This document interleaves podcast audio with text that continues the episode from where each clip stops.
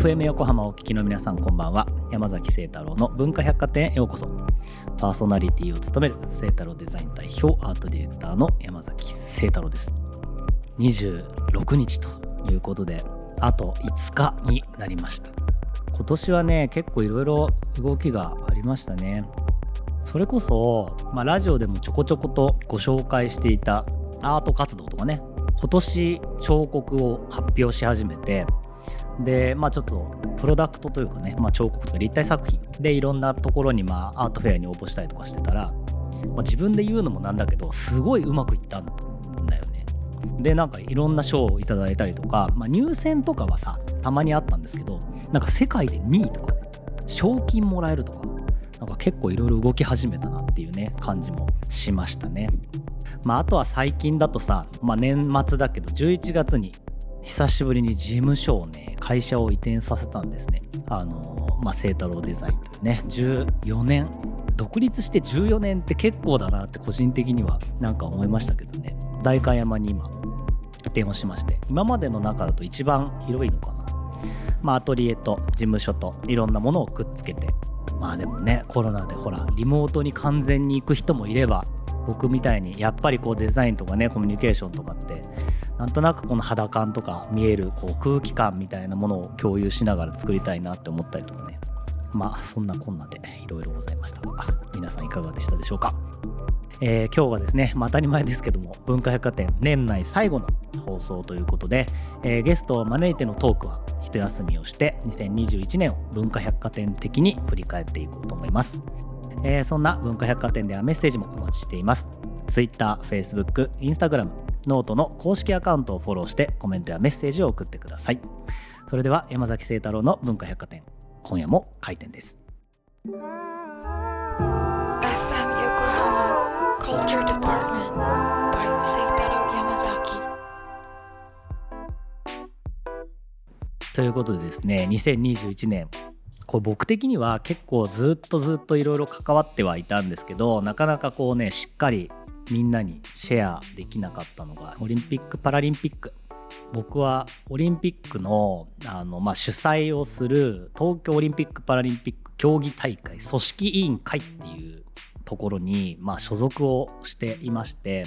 まあなんかさいろんなクリエイターが出てくるからさ誰がどういう関わり方でどういう感じなのかが多分皆さんわからない人も多い多かったのかなと思うんですけどよく出てくるのは大体こうオリンピック組織委員会から発注されてコンペで取ってものを作る、まあ、デザイナーの人とかまあなんだろうね演出家の人とかで、えっと、僕の立場は組織委員会の中にいる人なんですね。なので、えーと、中でこのクリエイティブをこうなんだろうなディレクションするというか、あのまあ、いろんなものを調整したりとか方針を決めたりとかっていうそういう立場で関わっておりました。コンペとか入札とかが始まる前からやっていたので実はね僕が初めて組織委員会に入ったのは2017年だったみたいですね。振り返ってみると。なので3年？4年？結構な長さであの組織委員会にはいたなという感じなんですけど期間中はさオリンピックって作る人が俺が作りましたとかこれやりましたとかってなんかギャーギャーやるものではないんじゃないかなとやっぱ思ってて結局やっぱりなんだろう開催の是非の時にもお話上がりましたけど中心はやっぱ選手であるべきだと思うんですよね。で特に僕が担当していたのはまあ、そもそも所属してたのはスポーツプレゼンテーションっていう、まあ、セクションででそこで、まあ、表彰式を僕は担当してたんですねなので表彰式全体の、まあ、クリエイティブの方針であるとかあとは表彰式のコンセプト今年の東京オリンピック・パラリンピックでどういうコンセプトで表彰式ってやるべきなんだろうみたいなものをまあ作ってでそのコンセプトをもとに例えば音楽とかあとは衣装とかあとはポディウムっていうあの表彰台とか、まあ、そういうものを全部統合して調整するみたいな、まあ、そんな役割をやっていました。で、まあ、そもそもやっぱり表彰式のコンセプト自体も、まあ、選手が一番であるっていうことをま体現できるようにっていう、まあ、そういう方針で導き出していったので、まあ、皆さんがどうお感じになったかどうかわからないですけどね正直。ただなんか僕的にはやっぱり39歳、まあ、30代の最後に独立してね14年デザイナーとかアートディレクターみたいなこと仕事をやってきてるんですけどすごい大きなイベントの、まあ、すごい大きな、まあ、セクションでそのクリエイティブを担当できたっていうのはなんか僕のデザインとか表現の人生の中では非常に大きいポイントだったかなっていうふうには思ってます。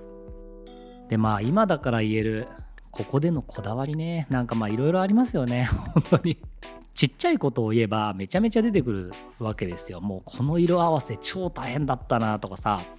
まあそれこそ表彰台ってあの再生プラスチックでねできてるんですよ。P&G さんが集めてくれたみんなの表彰台プロジェクトかな？みたいなやつでできてて皆さんのシャンプーとかねなんかああいうプラスチックを再生して作ってるんですけどこれリサイクルってさほんと言いたいわみんなに。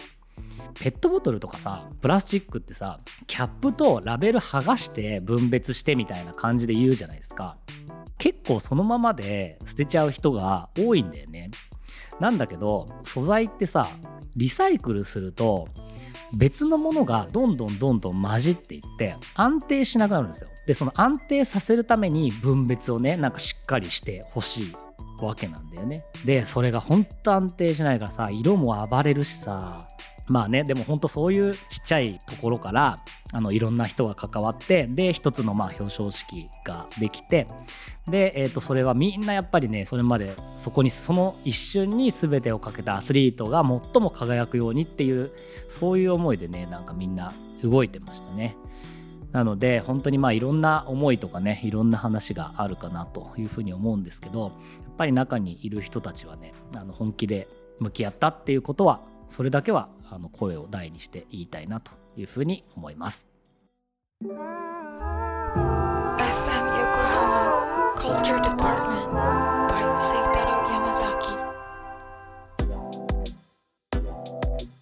えー、今回はですね、えー、ソロ会ということで文化百貨店的2021年の振り返りをお送りをしております。前もソロ会でさあのやって結構評判が良かったのがなんかクリエイティブコメントみたいなやつ。なんかあれも今年だった気がするんだよね。なんかその日産のロゴの入れ替わりでニューモーフィズムの話だったりとかなんかそんな話をしたら案外ソロ会いいですねみたいなこと言われてね。僕が調子に乗った時期があるんですけどまあそんなこんなで今回も懲りずに今年のデザインどんなものがあったみたいなことをちょっと見てみようかなと思うんですけど、まあ、まさにね今年デザイン系で言うとあのグッドデザイン賞っていう多分皆さんが知っている一番有名な賞の中の一つじゃないかな日本だと。あのそれを主催する日本デザイン振興会の矢島さんというあの理事の方に遊びに来ていただいたりですとかあとはあの 3G っていう、えーと、銀座グラフィックギャラリーという、まあ、とてもグラフィック界で有名なギャラリーがあるんですけど、まあ、そこの北澤さんというキュレーターの方に出ていただいたりとか今年はねすごいいろいろありましたね。でもグッドデザイン賞のね対象皆さんご存知ですか？これニュースとかでもすごいたくさん出てたと思うんですけどオリー研究所というオリーさんがね発表された、えー、遠隔勤務が可能な分身ロボットカフェというやつ。ですね。でこれはあのいわゆる障害を抱えた方だったりとかがあの遠隔でロボットを動かして接客をするっていうようなやつでグッドデザイン賞の文脈よりは多分普通のニュースとかね番組とかで見た人が多いんじゃないかなと思うんですけどやっぱりなんだろう僕も以前グッドデザイン賞の審査にね関わらせていただいたりとかもしましたけどこのグッドデザイン賞ってさ普通に見た目がいいものを選ぼうみたいな話じゃなくてなんかこれからの時代に真似するようなことが増えてくるといいなっていうもの。何て言うんだ。要はなんかこれを発表することでこれに賞をあげることでなんかその後の社会がそれをみたいな風になろうって言ってどんどんどんどんこう社会をプラスにしていくというかなんかそんなねあのポリシーでやっていたりとかするんですね。なので、えー、とこのまあ分身ロボットカフェとかあの、まあ、まさにだなという感じがしますよね。まあ、あとはあれじゃないですか。もう最近僕ちょっとあのなんか YouTube というかなんかそういう系のお仕事をしたりとかするんでファーストテイクねあれすごくなかったです。なんか YouTube っていうプラットフォームってあんまりこう作り込みすぎちゃいけないみたいな感じとかあとはこう狙いすぎるとダメだとかね。なんかよくこう YouTube コンサルタントみたいな人があの言うわけですよ。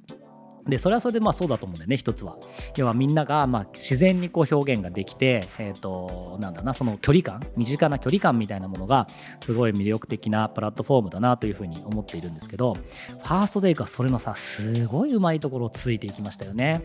本当にあのファーストテイクっていうその普通のね CM とかだとすごい何テイクもしてっていうようなところからもう一発撮りですみたいな。だけれどもなんか世界観自体はすごいこうナチュラルで綺麗でミニマムでっていうあの時代の中のその YouTube っていう媒体の中だと本当にピカイチだったなっていう感じがしますね。ただファーストテイクも大変らしいよって。業界の話で言うとね。ああいうね一発撮り系ってめちゃめちゃ大変なんですよ。作る身からすると。これ多分ねラジオとかの音声もそうだと思うんだけどやっぱりねカットが細かく割れた方がいろいろ調整が効くんだよね。ぶっちゃけ。だからナレーションとかさなんかなんだろう子供の発表会とかでも何でもいいんですけど長物一発って実はね簡単そうに見えて大変なんだよっていうねなんかそんなことを感じながら見るとまた違って見えるんじゃないかなっていうふうに思います。FM 横浜 Culture Department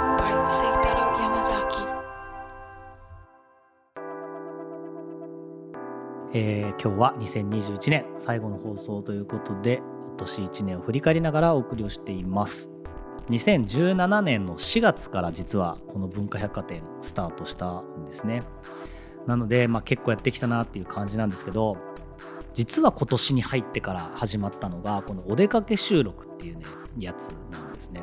それこそ文化百貨店ってあの写真もねちんと撮らせてもらっているというかカメラマンが入ってで撮ってもらってるんですけどそういう意味で言うといいよねロケ収録って。なんかいろんなその空気感とかその場所の感じもお伝えができるのでなんかその辺は結構ハマりが良かったかなっていうふうに思ってます。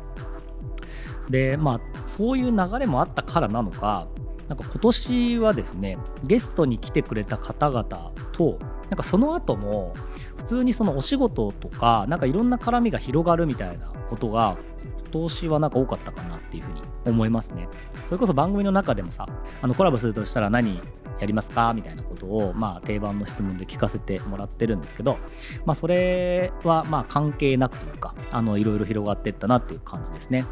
あの見ていただいた方もいるかもしれないですけどあの雑誌の「ウオモ」は当時の編集長に出演していただいた、まあ、そんなご縁でみんなの試着フェスっていうねあの人気の企画があるんですけど、まあ、そこに参加させてもらったりとかこれもねめちゃめちゃ面白かったですね個人的には。あんなにねいい感じで試着させてもらうことないから。でなんか自分のさなんかコメントとかがさ雑誌に載るとかさなんかすげえ不思議な感じがしましたよね。はい。実際試着した中で何着か僕買いましたしねあれ。まあ、そんな話だったりとか。あとは映像作家の奥修太郎さんにあのいらしていただいたんですけどあの奥さんが演出されている舞台に招待していただいて、えー、遊びにも行ったんですがその後あの彼がやっているその VR のお能ですねの、えーと、広角機動隊の舞台があるんですけど、まあ、そこのねナレーションを僕やったんですよね。すごいびっくりしました。初めてじゃない？声のお仕事みたいな。自分自身が、まあ、いわゆる出役じゃないけどあのナレーターとして文章を読むっていうのはね初めての経験でしてね。で事務所にね急遽ラジオのスタッフに来てもらって4本ぐらい4本5本ぐらいなんかバリエーション違いでバーって撮って送ってあれドキドキしますね。送って返事来るまでは。でもね一発 OK だったんでよかったなっていう感じですけど。あの12月の福岡かな？のあの舞台で使っていただいているというそういうことですね。まあ、あとはですねあの僕の友人でもありますね。川久保拓司さん出演の舞台であるとかそれでですね、まあ、直近で遊びに行かせてもらったのがあのデイビーいわゆるダンスベース横浜のコンテンポラリーダンスのショーですね。デイビーパフォーミングアーツセレクションというのにご招待いただきましてで遊びに行ってきました。これがねめちゃめちゃ良かったっすね。思い返してみるとコンテンポラリーダンスを日本でしっかり見たのは初めてかもってちょっと思いました。なんかね海外とかで見ることが多いんで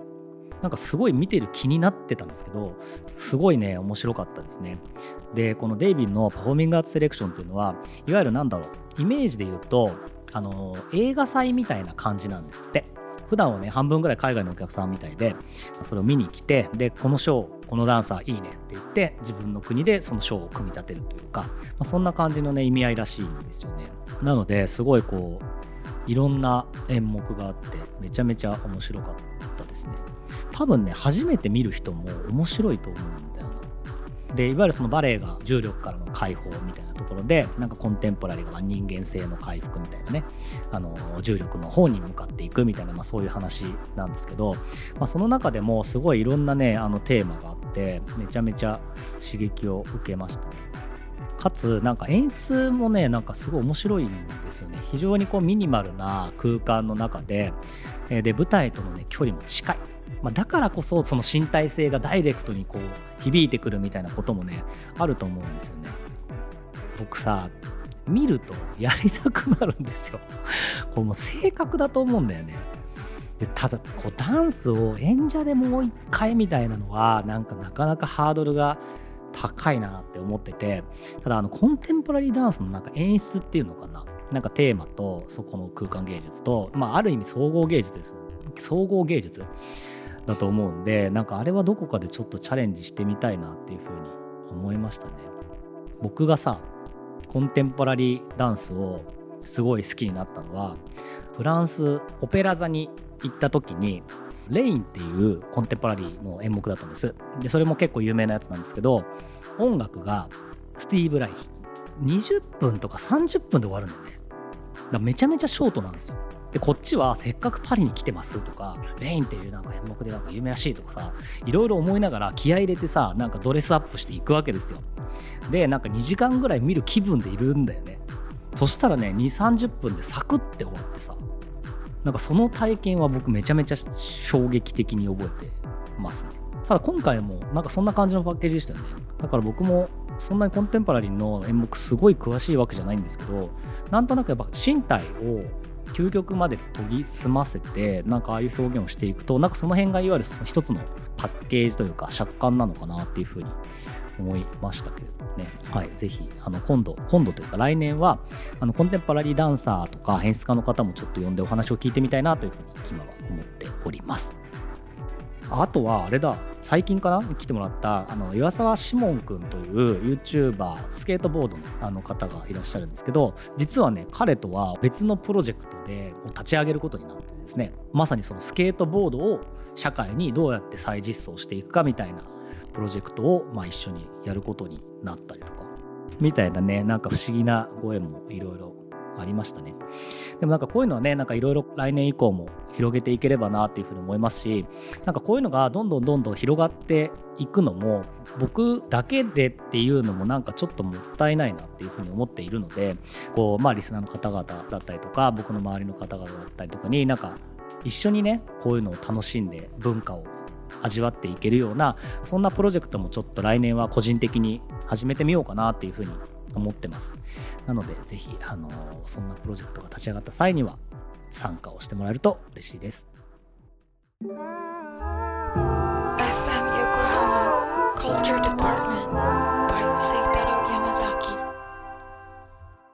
ということで今週は2021年文化百貨店的に振り返ってみようということでお話をしてきました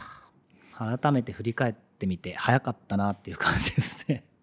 毎年思うけど1年ってほんと早いよね。婚姻矢のごとしみたいな感じがめちゃめちゃしてますね。ただね今手元に2021年のゲストリストみたいなのがあるんですけどはい、24組の方に出ていただいてお送りをしたということでね。